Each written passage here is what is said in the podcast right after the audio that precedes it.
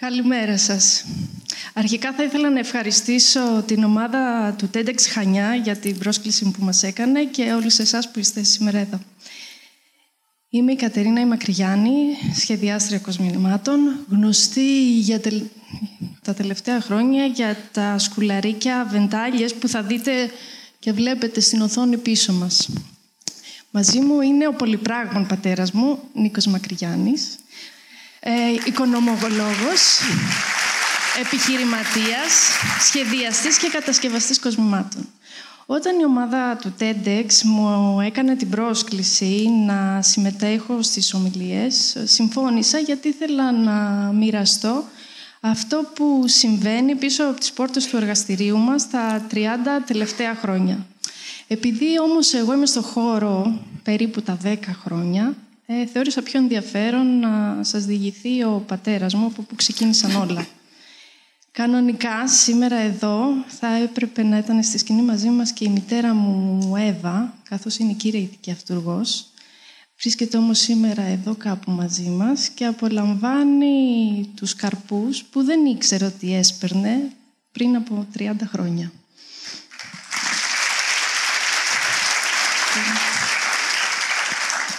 Με μείνει στο να βρεθεί κανείς από το παρασκήνιο ενός όπως είναι ένα εργαστήριο στο προσκήνιο ενός αμφιθεάτρου είναι λίγο απογοτιά, λίγο θράσος αλλά η τιμητική πρόσκληση και ευγενική συνάμα του TEDx Χανιά αλλά και η παράκληση της κόρης μου για να βρεθώ να πω τα της ιστορίας μας με έφερε εδώ μπροστά σας.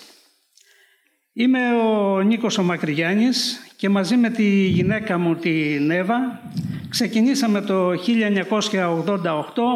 μια επιχείρηση ε, σχεδιασμού και κατασκευής ε, κοσμημάτων.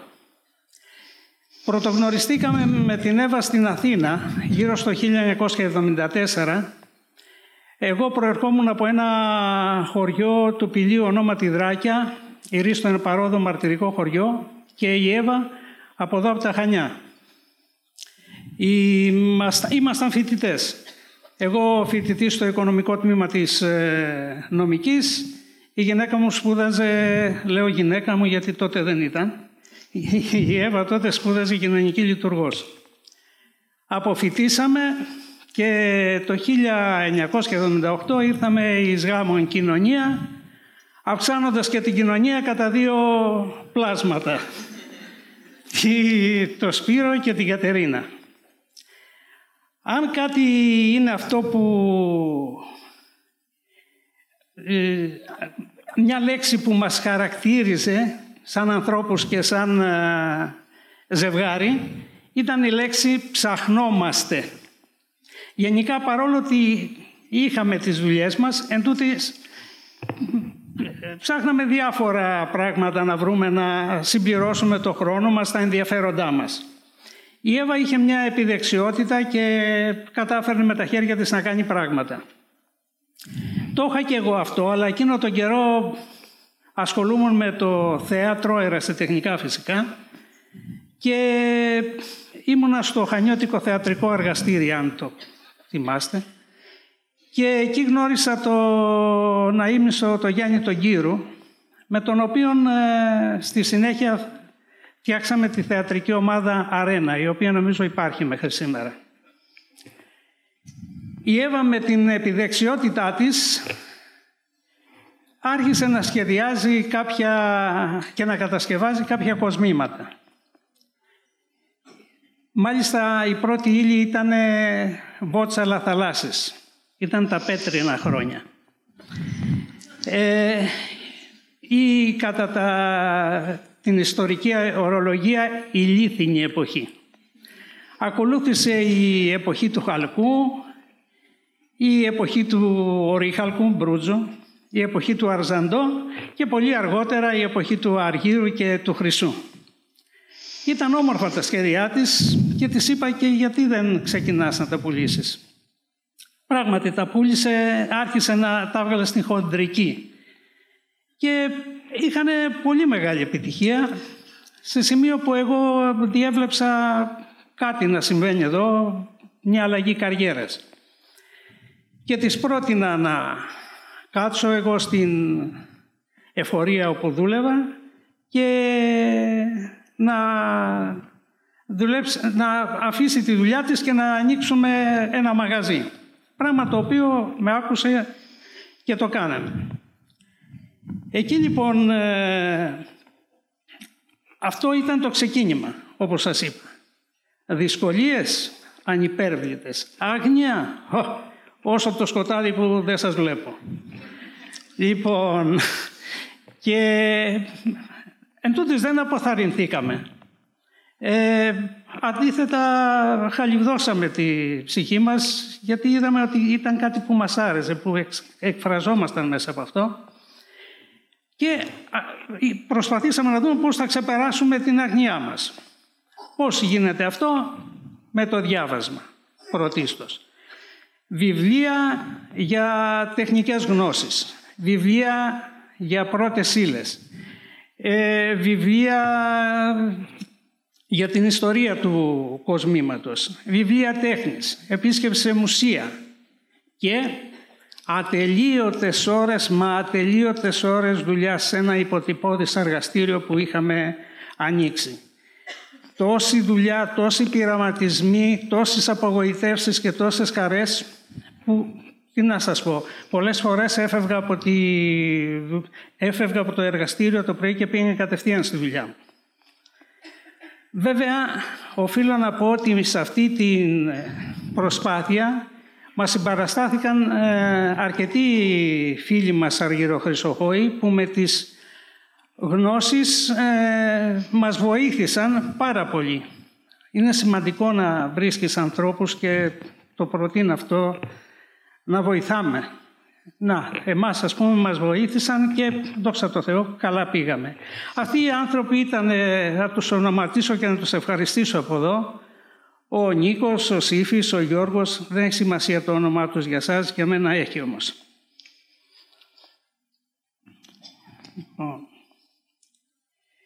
Ε, μιλάω στο πληθυντικό, γιατί όλο αυτόν τον καιρό, παρόλο ότι έκανα μια άλλη δουλειά εγώ, συμπαραστηκόμουν ψυχήτε και σώματι στην προσπάθεια της ε, γυναίκας μου. Και ξέρετε, δεν ήταν τόσο το οικονομικό αποτέλεσμα που προσδοκούσαμε, διότι είχαμε αρχικά και εγώ τις δουλειές μας. Αλλά ήταν αυτό που βρήκαμε μια έκφραση, μια δημιουργία μέσα από αυτό το καινούριο πράγμα που ανακαλύπταμε.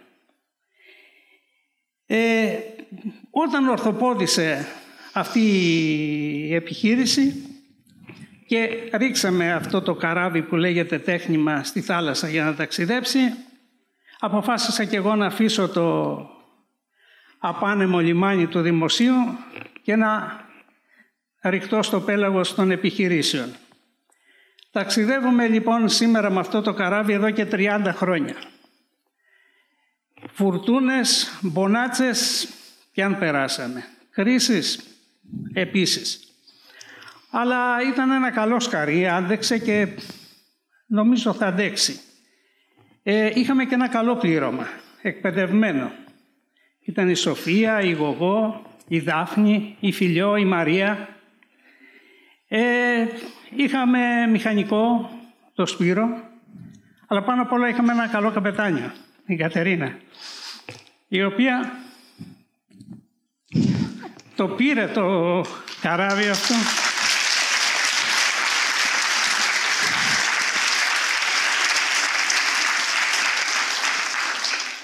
η οποία το πήρε αυτό το καράβι και από πλοίο της ε, παράκτιας ναυτιλίας το μετέτρεψε σε ποντοπόρο πλοίο όπου μεταφέρει σήμερα τις δημιουργίες της και τα σχέδιά της. Αλλά γι' αυτό το ταξίδι θα σας μιλήσει η ίδια. Εγώ από αυτό το βήμα ήθελα να ευχαριστήσω τη Χανιώτικη κοινωνία που όλα αυτά τα χρόνια μας συμπαραστάθηκε και μας συμπαραστέκεται και μας στηρίζει. Και εσάς που με ακούσατε. Ευχαριστώ πολύ.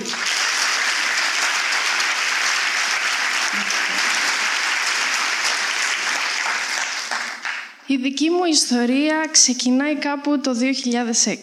Μόλις έχω αποφυτίσει από το Τμήμα Θεατρικών Σπουδών της Πάτρας Και επιστρέφω στα Χανιά αποφασισμένη να αναλάβω την επιχείρηση και να την κάνω γνωστή.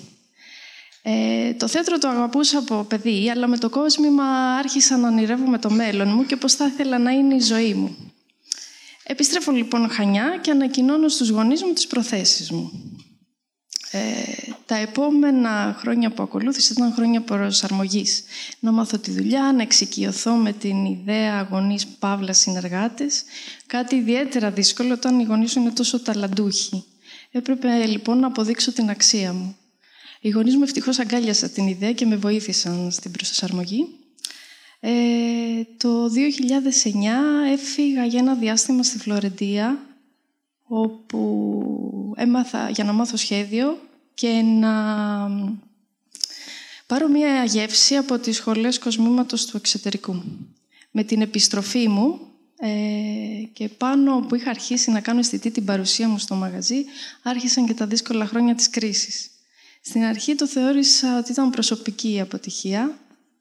Στην πορεία, όσο το σκέφτομαι, την πορεία μου μέχρι σήμερα, νομίζω ότι προσωπικά εμένα η κρίση καλό μου έκανε και με σκληραγώγησε.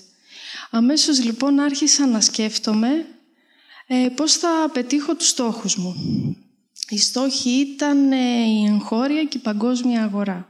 Το ένστικτό μου και η ανταπόκριση του κόσμου όλα αυτά τα χρόνια μου έλεγε ότι μπορούμε και αξίζει να τα καταφέρουμε. Έπρεπε λοιπόν να στήσω το brand. Το όνομα αυτού Κατερίνα Μακριγιάννη. Πήραμε την απόφαση και δεν το είπαμε τέχνημα, γιατί είχαμε να αντιμετωπίσουμε δύο δυσκολίες. Είχαμε μία πολύ όμορφη ελληνική λέξη που δεν μεταφράζεται ακριβώς και δεν μπορούσαν να την προφέρουν και σωστά. Ε, επιπλέον για μένα το τέχνημα είναι η βάση μου στα Χανιά. Είναι ο χώρος που μπορεί, όπως έκανε και στο παρελθόν, να φιλοξενήσει ιδέες πολλών, πολλών σχεδιαστών. Ε, ήμουν βέβαια και της άποψης ότι είχαμε περισσότερες πιθανότητες για επιτυχία αν τα σχέδιά μας ταυτιζόντουσαν με το όνομα του σχεδιαστή, όπως ξέρουμε ότι είχε γίνει πολλές φορές στο παρελθόν.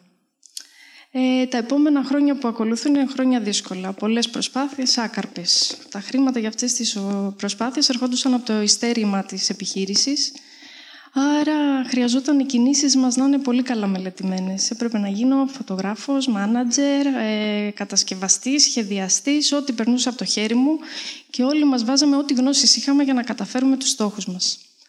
Ε, μία μέρα ε, λαμβάνω ένα mail από τα μεγαλύτερα γραφεία της Αμερικής που εκπροσωπεί μεγάλα πολυκαταστήματα όπως το Bergdorf Goodman, το Harvey Nichols, το Neyman Marcus και άλλα.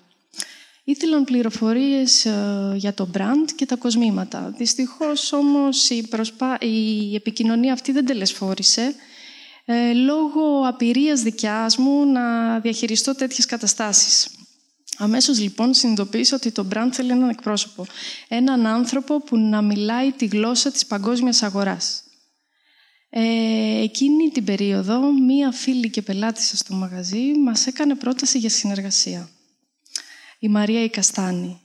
Ε, είναι ένας άνθρωπος ταλαντούχος που ζει στο Λονδίνο από τα 18 της χρόνια, η οποία έχει μεγάλη εμπειρία στην αναγνώριση μπραντ με δυναμική, στο στήσιμό τους και στην ε, προώθησή τους παγκοσμίως. Ε, εγώ τότε λοιπόν έψαχνα ένα παράθυρο στον κόσμο της παγκόσμιας μόδας και η Μαρία ήρθε και μου άνοιξε την πόρτα. Η σύμπτωση ήταν απίστευτη. Αμέσως λοιπόν οργανωθήκαμε με βάση την εμπειρία και τις γνώσεις της Μαρίας και αρχίσαμε να συμμετέχουμε στις Διεθνείς Εβδομάδες Μόδας. Όπως λένε όμως όλοι, κάθε αρχή και δύσκολη. Ναι, με λαμβάναμε πολύ θετικά σχόλια ε, για τα κοσμήματα, αλλά είναι γνωστό ότι ο κόσμος του εξωτερικού ε, θέλει συνέπεια. Δεν εμπιστεύεται εύκολα έναν ε, πρωτοεμφανιζόμενο και έτσι εμείς έπρεπε να μείνουμε, να βρούμε πόρους και να κρατηθούμε να, να παρουσιαζόμαστε σε αυτές τις εβδομάδες μόδας όπου δειγματίζεται το μεγαλύτερο μέρος της βιομηχανίας. Θυμάμαι τη Μαρία να μου λέει «Κάνει υπομονή, αυτή η προσπάθεια θέλει χρόνο». Το Σεπτέμβριο του 2015 είχαμε πάρει την απόφαση ότι θα ήταν η τελευταία μας προσπάθεια, καθώς τα οικονομικά είχαν αρχίσει να μας πιέζουν.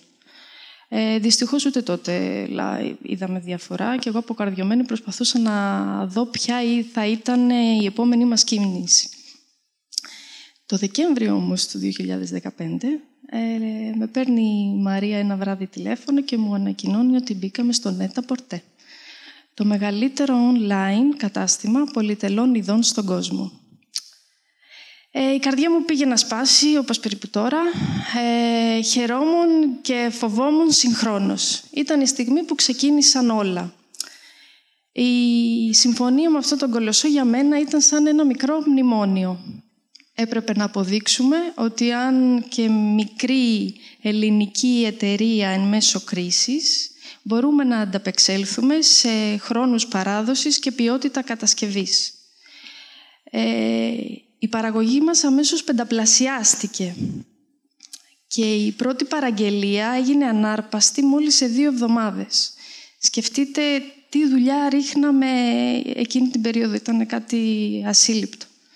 Από την πρώτη μέρα της εμφάνισης των κοσμημάτων στο διαδίκτυο, η ανταπόκριση των περιοδικών και, του, και των καταστημάτων διεθνώς ήταν κάτι που δεν μπορούσα να φανταστώ. Ε, είχαμε αρχίσει να κάνουμε αισθητή την παρουσία μας. Πολύ γρήγορα ακολούθησε άλλη μία επιτυχία, αυτή της φωτογράφησης με το διασημότερο φωτογράφο μόδα, τον Μάριο Τεστίνο, για την αγγλική Vogue. Ε, τα όνειρά μου σίγουρα δεν είχαν φτάσει τόσο ψηλά, αλλά το περιοδικό το είχα στα χέρια μου και ήταν πραγματικότητα. Είχαμε τραβήξει την προσοχή των μεγάλων. Για να καταλάβετε, αυτό το πιο γνωστό μας σχέδιο έχει αντιγραφεί από τα μεγαλύτερα ονόματα μαζικής παραγωγής της βιομηχανίας της μόδας. Σήμερα λοιπόν έχουμε παρουσία σε 39 καταστήματα, σε 14 χώρες. Ε, συνεχίζουμε την προσπάθειά μας αυτό το brand να το κάνουμε όλο ένα και πιο δυνατό. Ε, ο ανταγωνισμός πολύ ψηλός, οι απαιτήσεις πάρα πολλές. Και εμείς πιστοί στο ραντεβού με τα καταστήματα στις εβδομάδες μόδας. Η ιστορία λοιπόν που ξεκίνησαν, που ξεκίνησε από τους γονείς μου και το πολύ μικρό τέχνημα, από τους ρομαντικούς γονείς μου μάλλον, ε, με πολύ θυσία και αγάπη για δημιουργία, έγιναν οι βάσεις. Συγγνώμη.